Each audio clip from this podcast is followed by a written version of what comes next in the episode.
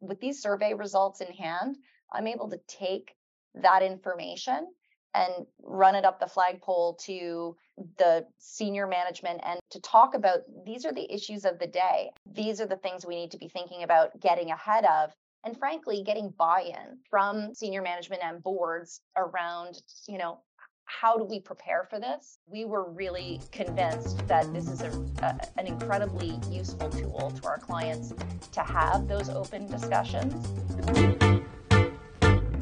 Welcome to Disputed, a Norton Rose Fulbright podcast. And in this episode, we're talking about Norton Rose Fulbright's annual litigation trends survey, the longest running litigation focused survey of in house counsel. NRF has conducted the survey for 18 years, led by the US, but in response to significant interest from Canadian clients, this is the first year that in house counsel in Canada have also participated.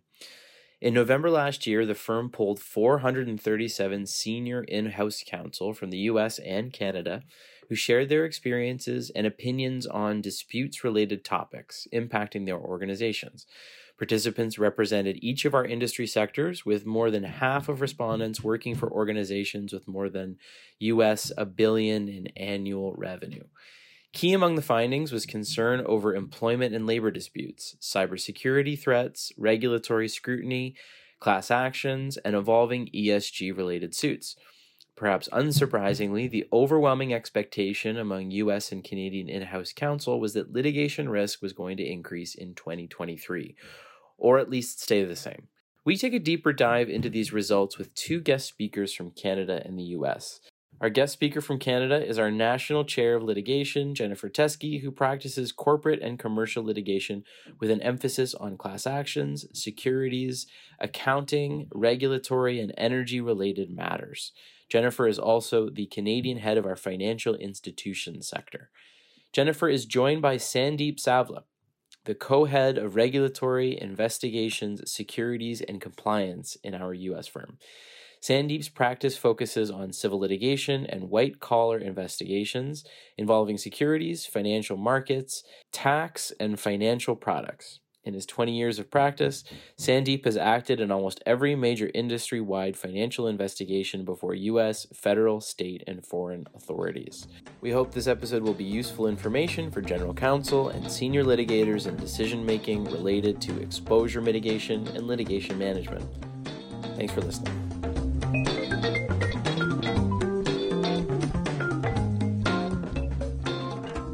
Jennifer, Sandeep, welcome to the podcast and thank you very much for joining us. Thanks so much for having us. Yeah, thanks for having me. Okay, so let's start uh, at the beginning. Can you tell us a little bit about Norton Rose Fulbright's litigation trend survey? What is its purpose and why should companies be interested in the results? Sure. Um, you know what we're really aiming at through the litigation trends survey is to, to get a clear picture of the issues of the day that our clients are have both recently faced and are facing into the coming year. Um, and it, it really helps us to set the table around the litigation and, and regulatory landscape um, that our clients are facing and, and frankly how we can best prepare and advise them into 2023 uh, I should note that the survey is not new. Uh, it has been running for 18 years now in the United States. Um, this year, though, um, I'm excited to report that to, that Canada uh, participated in the survey. In so doing, we polled uh, in-house counsel at a whole variety of Canadian institutions around their uh, 2022 experiences and, and again, what they're expecting to trend into 2023. And as we all know, you know, litigation trends have a tendency of uh, finding their roots in, in US litigation. And so um, it's also a helpful goalpost, we think, for our clients to get a sense of what might be coming down the pike from a Canadian perspective based on the US experience. Mm-hmm. So can you guys tell us about the the survey process and methodology? Sure. So just in terms of the uh, process itself, the survey started out with a formal uh, survey um, conducted of in-house counsel. We had upwards of 400 participants. Uh, in terms of the industries that we reached out to, it really is a full cross section of all industry participants, everything from retail, financial services, energy, healthcare, technology, construction, uh, media, and, and others. Uh, and really, what we were aiming at was to get at the types of disputes that our clients uh, find themselves involved in, where they see um, future risk and, and estimates around what the uh, 2022 state of play was and what they're seeing into 2023, um, and trying to ascribe certain values as to why um, our clients may think that certain risks are increasing or decreasing. You know, and for example, the kind of feedback that we received is, you know, our clients are expecting greater regulatory scrutiny uh, coming down the pike. They, in the cyber space, expect, you know, increased hacker sophistication. And on the employment side, they're expecting more employee demands and, and potential union activity, particularly as companies and their employees head back to the workplace in a post COVID world. Something else that we canvassed is our clients' respective levels of litigation preparedness. So, what are they doing? What are they thinking about doing to try and, and ward off or mitigate litigation risk? Um, and in addition to the formal survey portion of um, the analysis, we also wanted to supplement that analysis by conducting interviews of certain of our clients uh, to help inform the survey questions and the raw data that was received through the survey. Mm-hmm. Okay, so it's a combination of the qualitative with the quantitative, and I think it is interesting as you point out that Canada has uh, joined the the survey for the first time this year and also when we think about how uh, Canadian Counsel can make use of the results not just from a Canadian perspective but also looking to the changes that happen in the US and how they are a marker of what is to, what is to come. I think what's interesting is uh, for those who are or were in-house counsel and I used to be in-house counsel um, as head of litigation at a, at a bank is that you really get to see what industry participants are doing in a cross sectional way. Often, when you are working at a company or an organization, you know what your entity does, you know how to advise your management. But it's it's fascinating to be able to see what others in the industry are facing, and that often informs how you advise senior management or, or the board. One of the interesting things to me was legal spend and how prominent that was for the survey participants. And to me, that reflects the high level of sophistication and um, the increased, incre- ever increasing level of sophistication that um, in house counsel and in house corporate departments have. Um, and I always say, and I said when I was in house, when um, in house counsel use outside counsel, it is not about the in house capability, it's about the in house capacity in-house lawyers typically nowadays have the capability to do most of what outside counsel do. It's a question of capability and having the bandwidth. Um, and I think what we're seeing with the increased insourcing by in-house counsel is reflective of that trend. And so when is it that in-house counsel go to outside counsel is, is the truly interesting question, I think, behind these survey findings. And what we've seen both at Norton Rose Fulbright, but what I also experienced when I was in house, is you're really looking for outside counsel who will partner with you to achieve your business objectives and solve business problems. So you alluded to some of the findings. I wonder if we can uh, focus in on that. So um, perhaps Sandeep, can you talk us through some of the top level highlights that came out of the survey? I think, as Jennifer said, there's um, there's an increased focus on employment and labor and um, a spotlight on workplace issues, particularly as we're coming out of COVID. We're seeing more people in the in the workplace environment, and then with the overlay of DEI and ESG, um, and that probably dovetails with the findings regarding um, ESG litigation, which um, only a minority of respondents reported ESG litigation, but more than a quarter reported deepening exposure and anticipated litigation going forward. And we are certainly seeing that in terms of what our clients are sensitive to and what they are uh, increasingly attuned to. Uh, class actions are a perennial feature of, of the landscape. Um, regulatory scrutiny, a uh, majority of respondents reported some sort of regulatory proceeding or scrutiny. And we are certainly seeing that on the ground at uh, Norton Rose Fulbright. Um, and we're seeing that in a multi jurisdictional way. Um, obviously, business is borderless. These problems are often borderless. Regulatory scrutiny is often borderless. And so we see a lot of multi jurisdictional uh, regulatory proceedings and investigations. Cybersecurity um, and data protection, again, a, a, perennial feature of, of what we deal with. So I think those are the um, the, the hot topics that the uh, respondents picked up on, uh, which actually dovetail which, with what we're finding on the ground. Mm-hmm. Yeah, I, I, would agree with that, um, Sandy. From my practical vantage point as well, I, like you say, it really does seem to match up well with the trends that we're seeing uh, on this side as external counsel. Well, what can you guys tell us about any differences between what Canadian and US respondents to the survey are reporting? Are there differences uh, on either side of the border? Are there any kind of different headwinds? There are some differences, albeit modest differences, as between Canada and the United States. But certainly, Canadian respondents seem to identify things like market volatility um, and and a movement towards arbitral proceedings, for example, as things that you know they indicated they expect to see um, more of and, and influencing litigation in 2023 and i think you know as as you mentioned anecdotally as litigators looking at this it's not a huge surprise that we see an uptick um, in anticipated arbitral proceedings, for example, you know, owing to the fact that in COVID, you had courts closed and you had parties taking matters into their own hands and structuring um, arbitrations in lieu of civil litigation.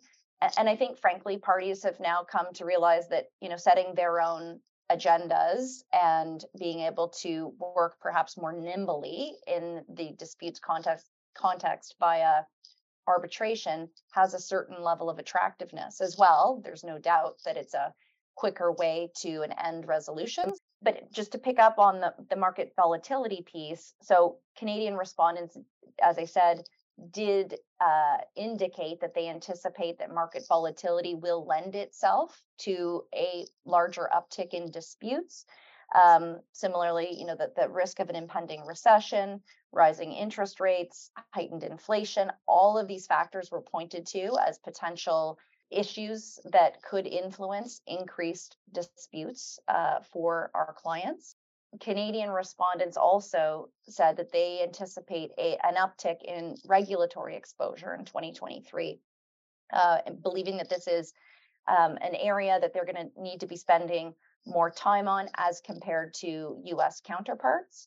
And, and what I would say, the takeaway, uh, certainly for us, is you know just a reminder, a good reminder that when advising our clients, we need to be looking at the full picture. And in-house counsel should always be very mindful of, in that civil litigation or arbitral context, what could the follow-on regulatory implications be, and to be looking at things in a very holistic way rather than um, in a siloed, you know, civil litigation lens, for example, only kind of way.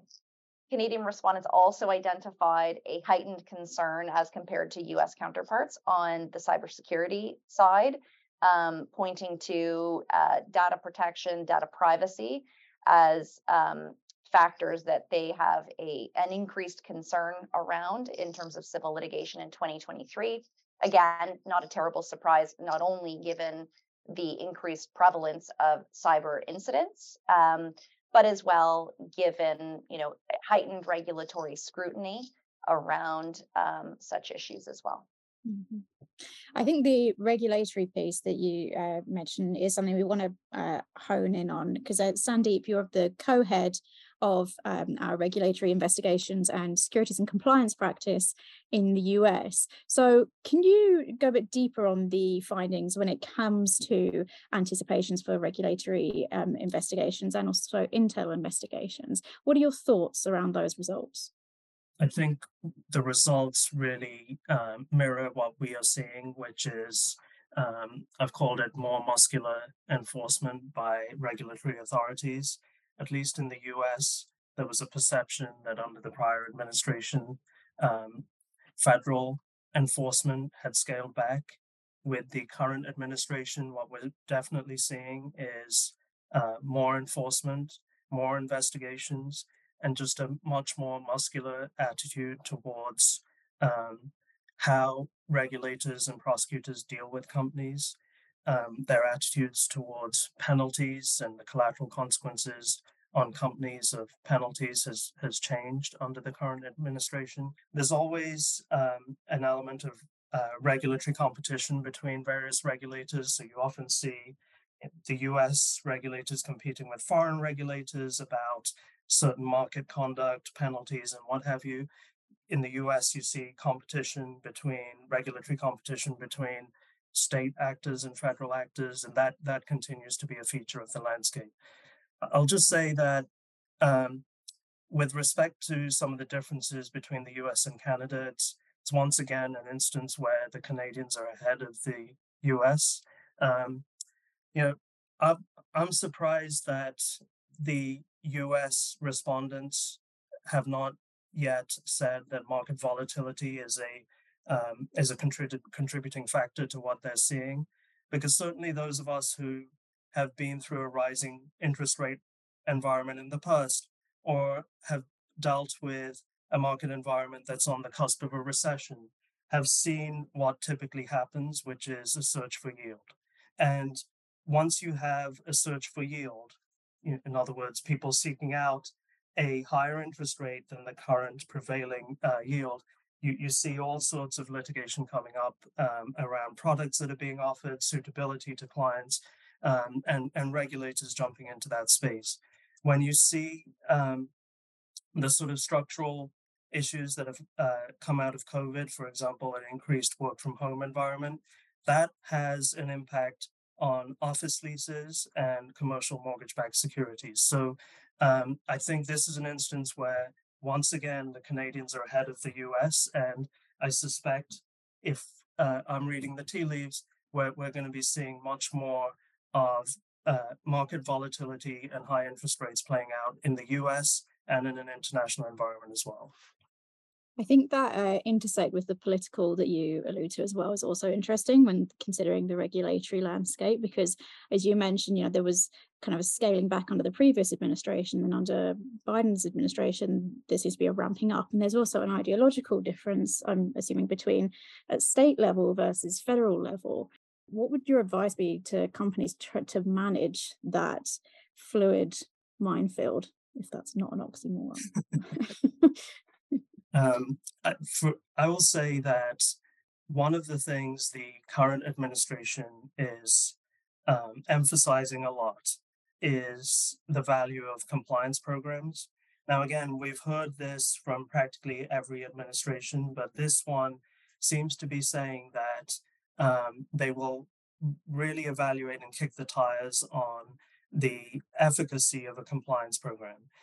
Um, the DOJ in the US recently released guidance, I think maybe a week ago, saying that um, one of the factors, gating factors for whether you get um, a declination or cooperation credit is whether there is already existing an efficacious um, compliance program, an effective compliance program. So um, I think that's going to put a lot of uh, focus for companies on putting together compliance programs that try and target um, areas where there, there's risk to the enterprise.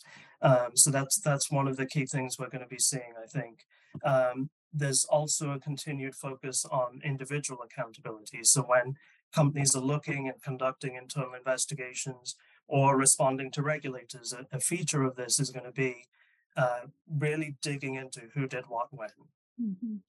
And um, we we recorded an episode recently on uh, remediation agreements in Canada. And obviously, they're only available for a small subset of criminal offences in Canada at the moment. But I understand in the US, deferred prosecution agreements are potentially available for a wider range of regulatory offences. Are you seeing any trends in the use of deferred prosecution agreements coming alongside these regulatory changes? Yes, um, uh, the deferred prosecution agreement has been a favorite tool of US regulators. Um, the idea is that if you agree with the government that they will defer prosecution for a certain number of years and no misconduct takes place in, in that time period, um, no recurrence of the conduct, then then that prosecution will be dropped. Is the idea behind a deferred prosecution agreement? There is a landscape of what prosecutors in the U.S. can do. Um, they can decline to take any action. Um, they can actually pursue a uh, actual uh, indictment against a, a, company. So the um, deferred prosecution remains a tool to incentivize um, cooperation. Um, the other tool that U.S. prosecutors use, and it's it fell out of favor with the with the prior administration. Um, it's it's I think more open to the current administration is the use of corporate monitors, where the DOJ installs a a monitor to oversee compliance by by a company. So um, those are the things that that we are seeing in the U.S. and I think we'll continue to see. I one of the things I from from listening to you both speak about the survey results, I find interesting is the spotlight on em- employment and labor issues. And in a sense, I, I don't find it surprising because um, practically every in-house counsel I know who's in a big institution has some exposure to an employment and labor portfolio.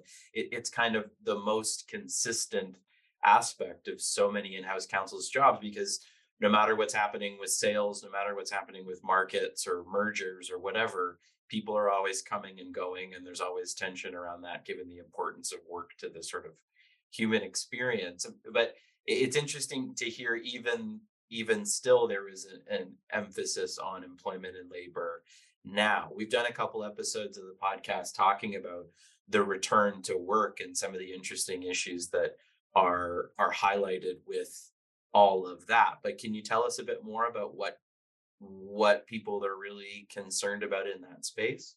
We heard pretty uniformly uh, from our clients across um, both canada and the united states that they are anticipating increased exposure to employment and labor disputes in 2023 you know, in part owing to COVID and again the the post-COVID world and rising tensions potentially on return to work policies, um, efforts towards unionization, um, heightened regulatory scrutiny, issues like pay equity.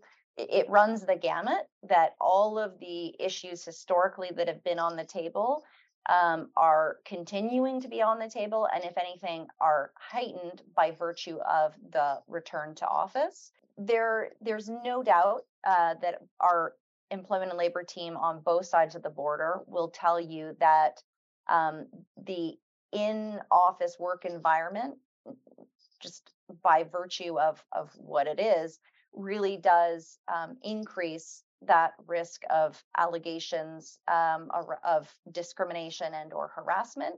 And so it, it also comes as no terrible surprise that there is a view that there may be um, more litigation and, and frankly more internal investigations around such issues um, this as well you know when you dovetail into to other things like um, you know the enhanced focus on social justice and and um, issues around diversity, equity, and inclusion. That you know, it's not surprising to hear that this may be prompting more people to raise issues and and complaints that could turn into uh, civil litigation. Um, in the United in the United States specifically, um, it was identified that uh, increased activity from the Equal Employment Opportunity Commission is also fueling more workplace related litigation around discrimination, harassment, and retaliation. and that issues around wage and hour disputes that that's also percolating. Um, lastly, I would say that that in terms of the data set that um, we obtained through the survey results, it's clear that these issues pervade all business types. So um, perhaps not a huge surprise that you know we're everything from healthcare to logistics, energy, retail, technology.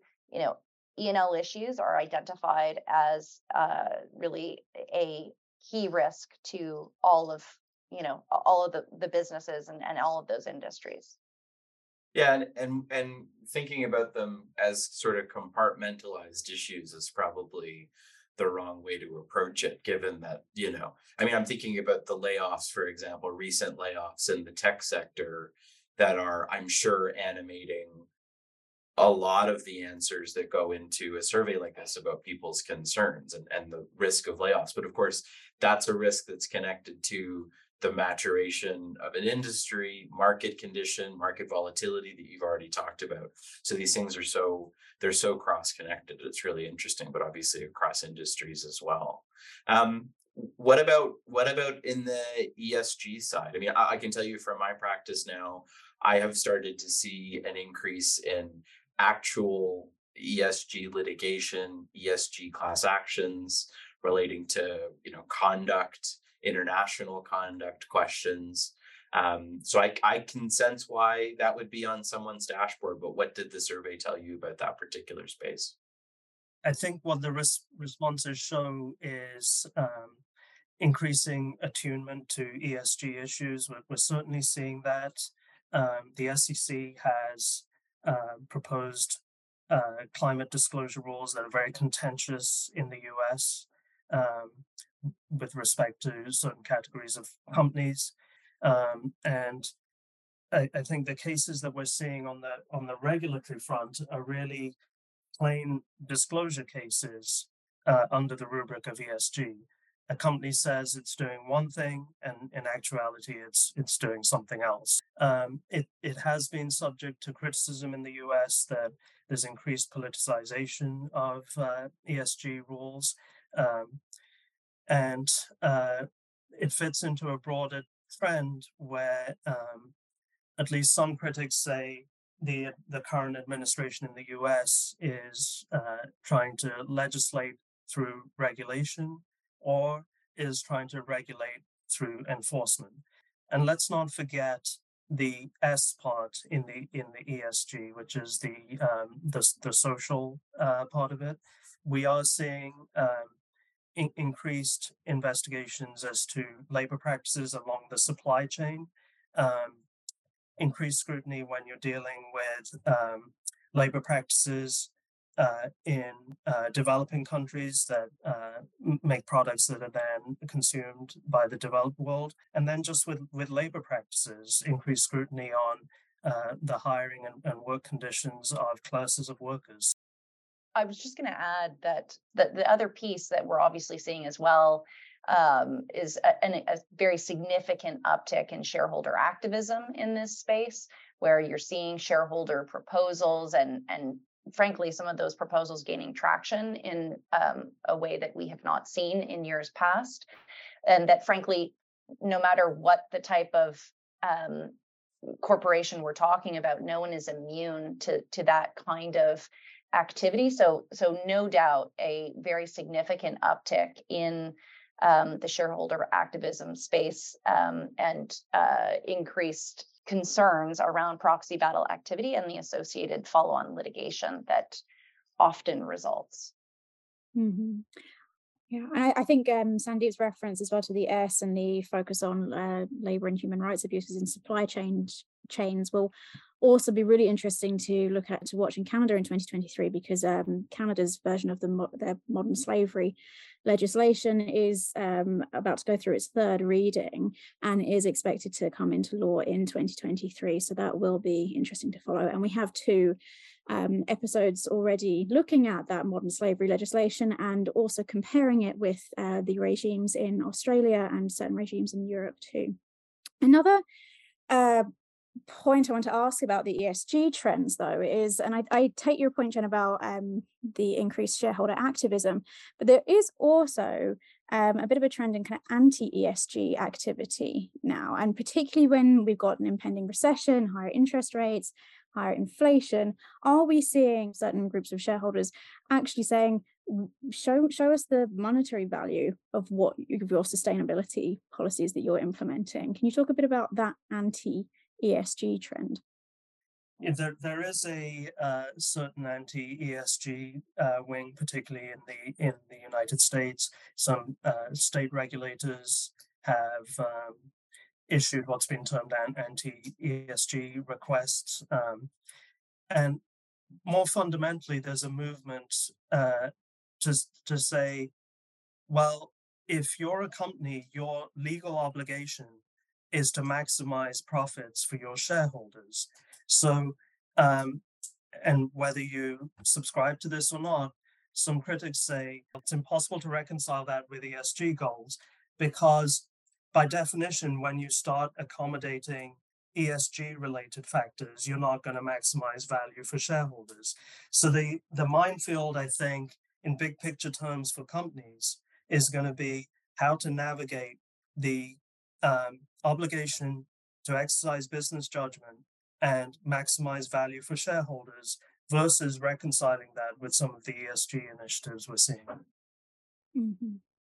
Who was it? Was it, I'm going to get this wrong, was it BlackRock who issued that open letters, you know, setting out what their expectations were for sort of the breadth of considerations that a, a modern investee target company has to bring to the table for them to be engaged. I mean, it's an interesting push pull with that philosophy. Obviously, people are going to have different views, but when that ends up as the mess that uh, internal counsel has to deal with, I mean, to to Jennifer's point about shareholder activism, I mean, we we work on uh, on activist situations all the time, both for target companies and sometimes working with activists.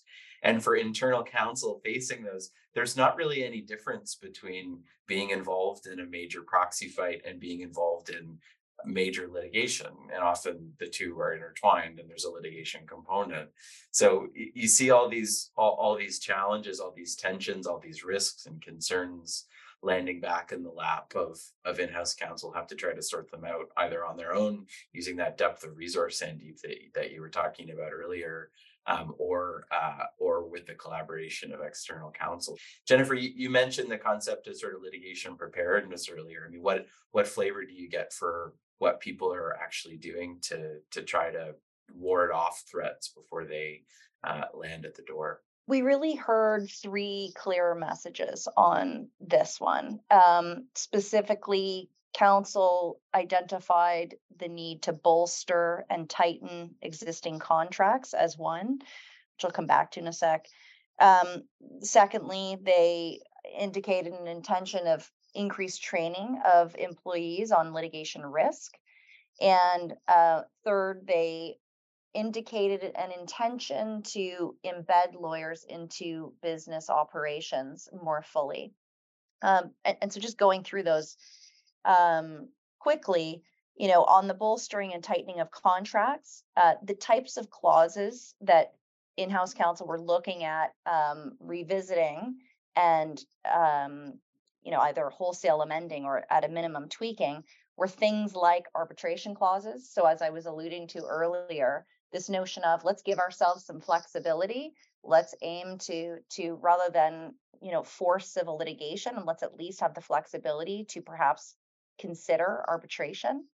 Um, similarly, forum clauses were something that in-house counsel identified as something that warrants a second look. And we know, of course, as litigators looking at it, that there may not even be a clear forum clause in a particular agreement.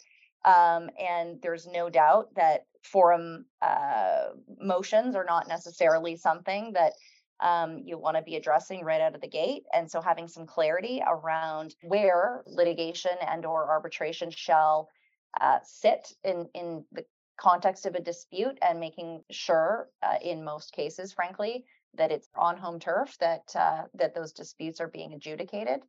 Um, termination clauses also, and making sure that um, you know what they need in terms of termination for convenience versus for breach.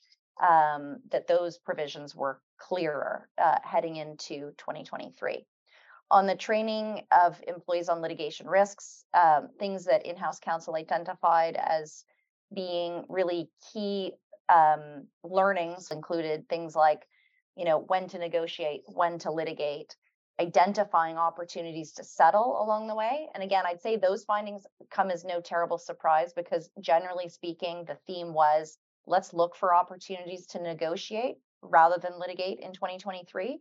And as well, how can we head off litigation at the pass potentially? So, how can we put an end to disputes before they become um, monumental issues to a particular organization?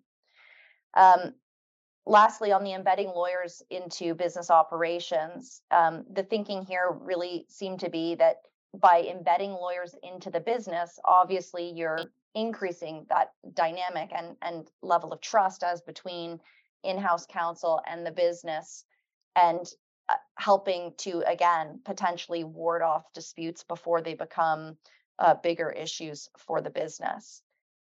I'll just say that I um, I'll endorse what Jennifer said, um, and I'll, I'll just add an overlay from uh, the in-house perspective, wearing my prior in-house hat. Um, you know, it can, it can be very difficult to explain to senior management why you are expending resources and cost before a litigation or investigation has actually hit. And so um, these are concepts of avoided costs are, are, are, great in theory, but very hard to actually explain to senior management why you're seeking authorization to, to undertake these sort of diligence exercises. And so uh, being able to point to a say, survey and say, look, this is what the market at large is saying. And if we don't do it, we're going to be lagging in terms of our um, our ability to react is is a very powerful tool. So I think I think that's very useful. The the other thing I'll say is it's it's incredibly difficult to prepare for litigation. So um, we all try and uh, think of different ways that litigation could arise. We look at market trends, we look at what's happening with uh, employees and political trends. But the reality is, you often get blindsided by an investigation or, or litigation. The the other way to approach it is to also look at incentives. And um, you, know, you, see from the recent uh, DOJ guidance in the US, where they say, you know, they'll be looking at the incentives that are provided to senior executives and also for companies to take away uh, prior compensation to claw back compensation when uh, misconduct has been identified.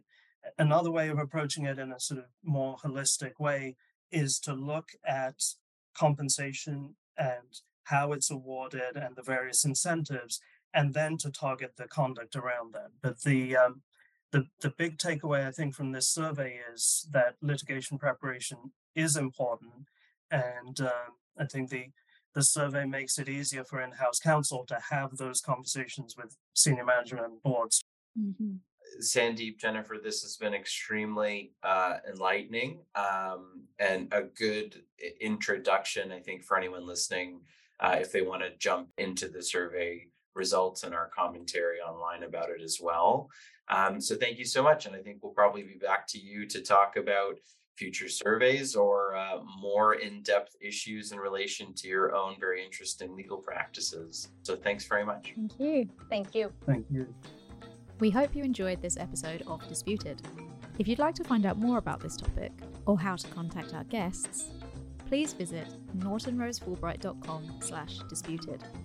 Also, if you have any questions, feedback, or topics that you'd like us to cover in a future episode, please do email us at disputed at nortonrosefulbright.com. And if you would like to hear more, please subscribe to Disputed on Apple Podcasts, Spotify, or wherever you get your podcasts.